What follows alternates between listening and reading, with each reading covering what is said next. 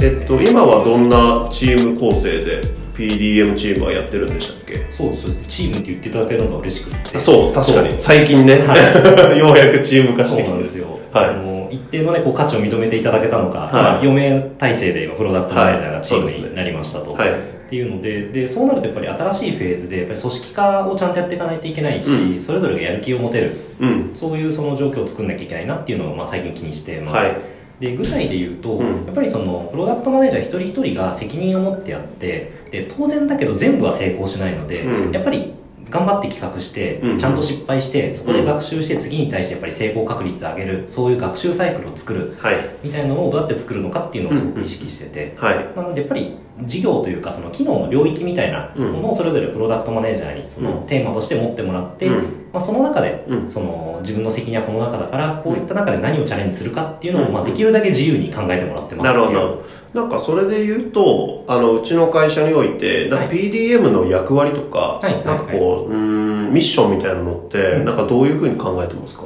えー、とそうですね。プロダクトマネージャーの役割でいうと基本的にはまあなぜやるのか何をするのかっていうことを意思決定するうん。って言った中やっぱりその開発チーム、うん。まあ、開発部門ってすごく大きな投資になると思ってるので、まずそこの ROI を高めるっていうことはまあ絶対責任を持たなければうん。いけないとうん。思ってます、うん。でただ、えっと、うちってその洋服を作ることであるとか、うん。また大きな機能としてはそのマーケティングとか、うん。お店とかうん。みたいなものがあるんですけど、うん。でそこもその、まあ、他の部門だから放っておいていいかっていうとそうではなくって、うん。お客様が体感するのって、うん。その全体のサービスであったり、うん。その触れるもの全てを見て、まあ、うん。サービスプロダクトっていうふうに認識されるうん。はずなので、そういったところも含めて、まあ、一体感があるとか、うん。まあ変なし大体ネガティブな落とし穴みたいなのがないみたいな、うん。そういう状態のまずお尻を整えていく、うん。穴を作らないみたいなことがすごく大事うん。と思ってますしその中でやっぱりそのお客様のその感動体験みたいなところのピークをより高めるみたいな、そういう設計と実現っていうことをしていくっていったところを、まあ、当然全部はできないんですけど、その各部門を連携してその価値を高めていくうんみたいなところの旗振り役であるべきかなっていうふうには思ってなるほど、なるほど。そっか。じゃあ、今最当時は、あの、綿さんがそうやってこう、一人でやってたけれども、今は、あの、まあ、愉快な仲間たち3人がチームに加わってくれて、チームでそれを目指していくという感じなんですね。そんな感じですねはい。いいですね。なんか楽しそうですね。いや楽しいですよ。えーっと、そうですね。えーっと、ちょっと直近で、うんはい。ここ向こう先3ヶ月、6ヶ月ぐらいで、なんかちょっとファブリック東京内でやっていきたいな、みたいなうん。仕事ってどんなことだったりとかしてますか？えー、とそうですね。今目の前の仕事というのはさっき申し上げたやっぱりチームになってきているので、うん。チームとしてワークさせるうん。っていうのを、まあ、まず足元やんなきゃいけないっていうのはあるんですけど、うん。チャレンジしたいっていう意味だとその、うんやっぱり世の中がそのもちろんフォーマルスーツはこれからもまだあるとは思うんですけど、はい。ビジネスカジュアルっていうのが広まってきているうん。っていう中、まあ、僕たちもどんどん新商材を出していこうとは思ってるんですけど、そこに必要なやっぱりプロダクトって何なんだろうっていうと、うん。その実はねうちのシステムってやっぱりフォーマル中心に作られているので、ビジネスカジュアルとかって出せるんですけど結構裏側で頑張ってそれに対応してるんですよ、うんでそういうやっぱりなんだろうな事業とそのシステムのギャップっていうのって、うんやっぱり組織も悪くするし仕事の質としての問題を抱えがちなので、うん。そういったものでやっぱり課題をうまく設定して、その事業と合っている、うん。それによってお客さんに効果的にうん。そのサービスがお届けできる。そういうその基盤なりシステムなりうん。っていうのを作って結果プロダクトとしての価値を高めるっていうことを取り組みたいなっていうふうには思ってますね。うん、なるほど。なんかそういった中で結構このすごい難しいなとか、うん。障壁になりそうだなみたいなこう、うん。頭悩ませてる課題とかなんかあったりとかしますか、ありますあります。やっぱうんやっぱり洋服を作るっていうのはい。が事業なんで、うん。洋服のことを勉強しないといけないんうん。ですよね、そのこの間、まあ、当たり前なんですけど驚いたのが、その例えばですけどその洋服の外寸外形寸法、うん。外側の寸法ってあるじゃないですか、はい。これが同じでもうん。着心地が違う、うん。腕とかこう動かしやすさが全然違うみたいなのって、うんうん。まあ、当然縫い方とか、うん。その縫い付け方の角度とか、うん。そのやり方によって全然違うのはよく考えればわかるんですけど、はい。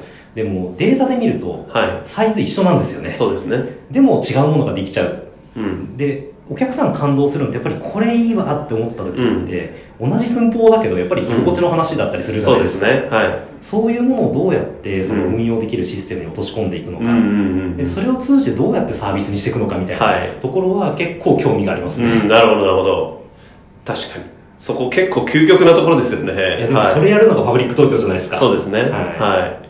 かなり奥深い世界に入ってきましたね。そうだから洋服ですね。面白い、はいそうなんですよ。結構やっぱ立体ですからね。ですですうん。やっぱサイズってこうどうしても平置きになってたりとか、うんでも基本的にはこう周囲じゃないですか。はいだからこう円形でこう洋服って結構基本的にはできてるんで、あの、あとカットの仕方とか、あと素材によっても違ったりとか。そうですねはい。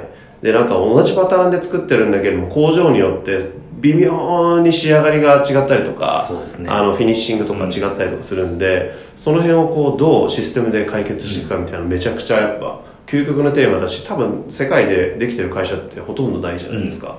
そこは結構やっぱりチャレンジしがいがありますよね。そうですね。ありがとうございます。はい。ちょっと全然違う話になるんですけど、はい。オフの日の素顔っていうことをはいはいはい。聞きたくて、はいえっ、と、基本土日休みそうですね。ですね。はい。えっ、と、なんかいつも週末何してるんですか？週末まあ家事とかも当然あるんですけど結構やっぱ好きなのは料理ですね、はい。料理ってそのすごくよくって、うん。自分で何作るか決めれて、はい。自分で料理をして、うん。自分がうまくコントロールすると、はいほっかほかで美味しいものがテーブルに並んで、はい用意どんで食べれるんですよ確かに確かに。普段の仕事だとそれをみんなに任せなきゃいけないじゃはいないですか、はい確かに確かに。それが自分勝手にできる なるほど。最高のストレス解消かもしれないですね。そうですで確かに。お酒飲むのも好きなんで自分で当てを作り、はい。自分で満足もし、なるほど。完全な自己満をやってます、えー、じゃあ基本家にいるんですか？結構います。えー、スーパー行ったり、食材買い行ったり。ああそれも結構こだわりで、はい。近所の魚屋さんに行くんですけど、うんうん魚しか売ってないんですよ、はいはいはい。頼むとそこで刺身が作られるおー、いいっすね。それこそテレビで結構取材がたくさん来ちゃうような、まあ、昔ながらの商店街の豆腐屋さんとか、そういうところを巡ってやっぱり満足いく食材を集め、なるほど、なるほど。それをねやっぱり SI するんですよ なるほどね。そっかそっか。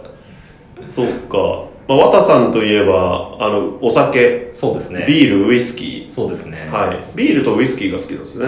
そうそうもともとビールなんですけど、はい太っちゃうんでウイスキー始めたらそっちの沼にはまったっていうなるほど、なるほど。そうですよね。えーっと、なんかちょっと今、あの、新型コロナウイルスの影響でちょっとストップしてますけど、ドット5とかの活動についても少し教えてもらってもいいですか？あはいそうですね。会社にバーカウンターがあるんですよ。はい。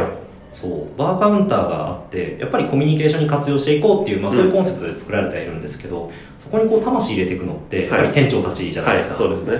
でこの会社ね幸いなことでお酒好きがたくさんいてね。はい。みんなやっぱりこうボランティア精神があるというかみんなのためにやってやるぜっていう人がやっぱり多いんで、はい。そういう愉快な仲間たちと店長会を作りまして、はい。あそこにですねお酒をどんどんどん集めていって、うんうんで金曜日の夜にはみんなに振る舞うっていううんことをやってるんですよ、はい。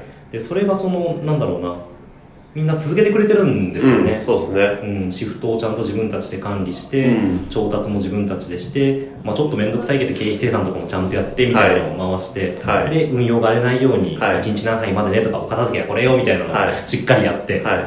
みたいなことができているので、すごいいいいですよね。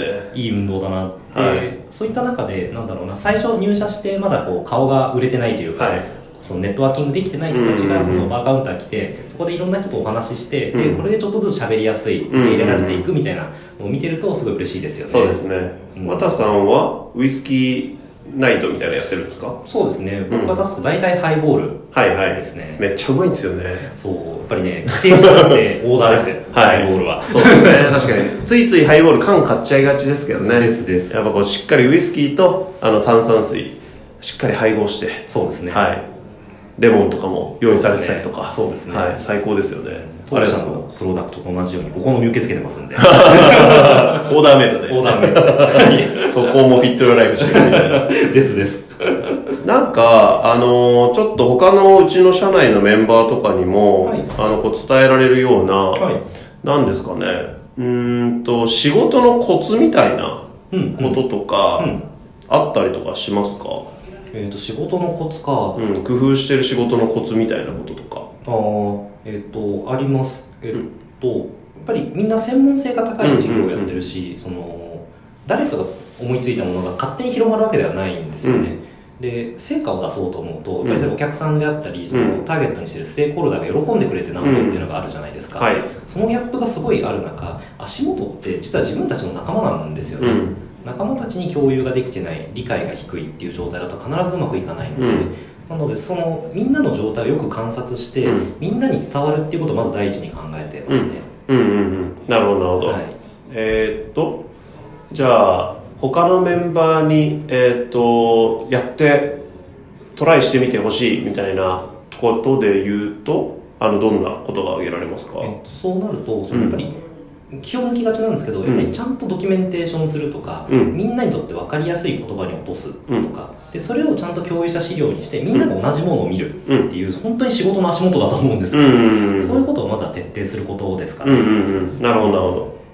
伝える手段をしっかり作りそして伝えると。はい。で、えーっとまあ、確かに毎週あのみんなの会議で綿さんはすごく分かりやすい資料を作るようにすごくなんですかね意識してるなっていうのはすごい感じますよね。ありがとうございます。なるほど。じゃあみんなそれを導入していけばもっと仕事がスムーズにいくんじゃないかと。そうですね。いうコツですね、はい。理解すればやる気がある人たちばっかりそういうやっぱりスタートアップのカルチャーそういうところじゃないですか、はい。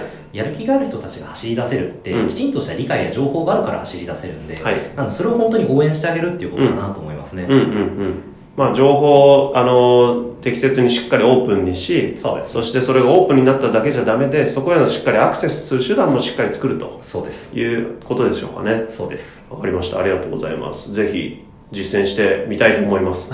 いや今やれてるんですけどもっとよくできるっていう感じですね。はい。はい、えーっとそろそろ終盤に差し掛かってきてるんですけどはい。あのー、綿さんから見たファブリック東京の魅力みたいなところって、はい。なんかあえて一つまあ二つでもいいんですけどなんかあげるならどんなことがありますか？もうやりたいことに溢れてるってことですね、うんうんうんなるほど。プロダクトマネージャーってやっぱりプロダクトを成長させたいっうん。ていう思いがやっぱりある中、うん。なんかやりたいことがないとかみんなが遠慮してるとかってなると、なんかその中でこう意見を言っていくのってすごい空気読まなきゃいけないじゃないですか、はい。みんながあれやりたいって言ってる時の中で、うん。いやもちろんできないものもやらないものも増えるんですけどでもその中で本当にやるものを見つけていくって、うなんかポジティブオブポジティブみたいな感じじゃないですか、うんうんうん。なんでそういうところで仕事ができるっていうのはなるほど。まあ、本当にいい空気吸っていいの作るんだろうなみたいな、うん。そういうのがいいところですね、めちゃくちゃいいですね。確かに、確かに機会しかないオポチュニティしかないっていう感じのあのところではありますよね、うん。はいわかりました。ありがとうございます、はい。じゃあ最後にですね、はい。あのなんかこれ聞いてる人で、うんうん。あのなんですかね。まあもしかしたらファブリック東京の将来のこうなんですかね、まあ、はい。社員たちというか、はい。メンバーたちがいるかもしれなくてなんはいかこんな人とならもうめちゃくちゃ一緒に働きたいなとか、うんこんな人ぜひ入社してほしいみたいな、うんうん。なんかそういうのってあったりとかしますか、ああそれは気持ちは熱く人間を大事にできてでもうん。頭は超クールで、うんうん。数字だったりロジックでバリバリ決めれる人っていうなるほどなるほほど綿さんみたいな人ですね。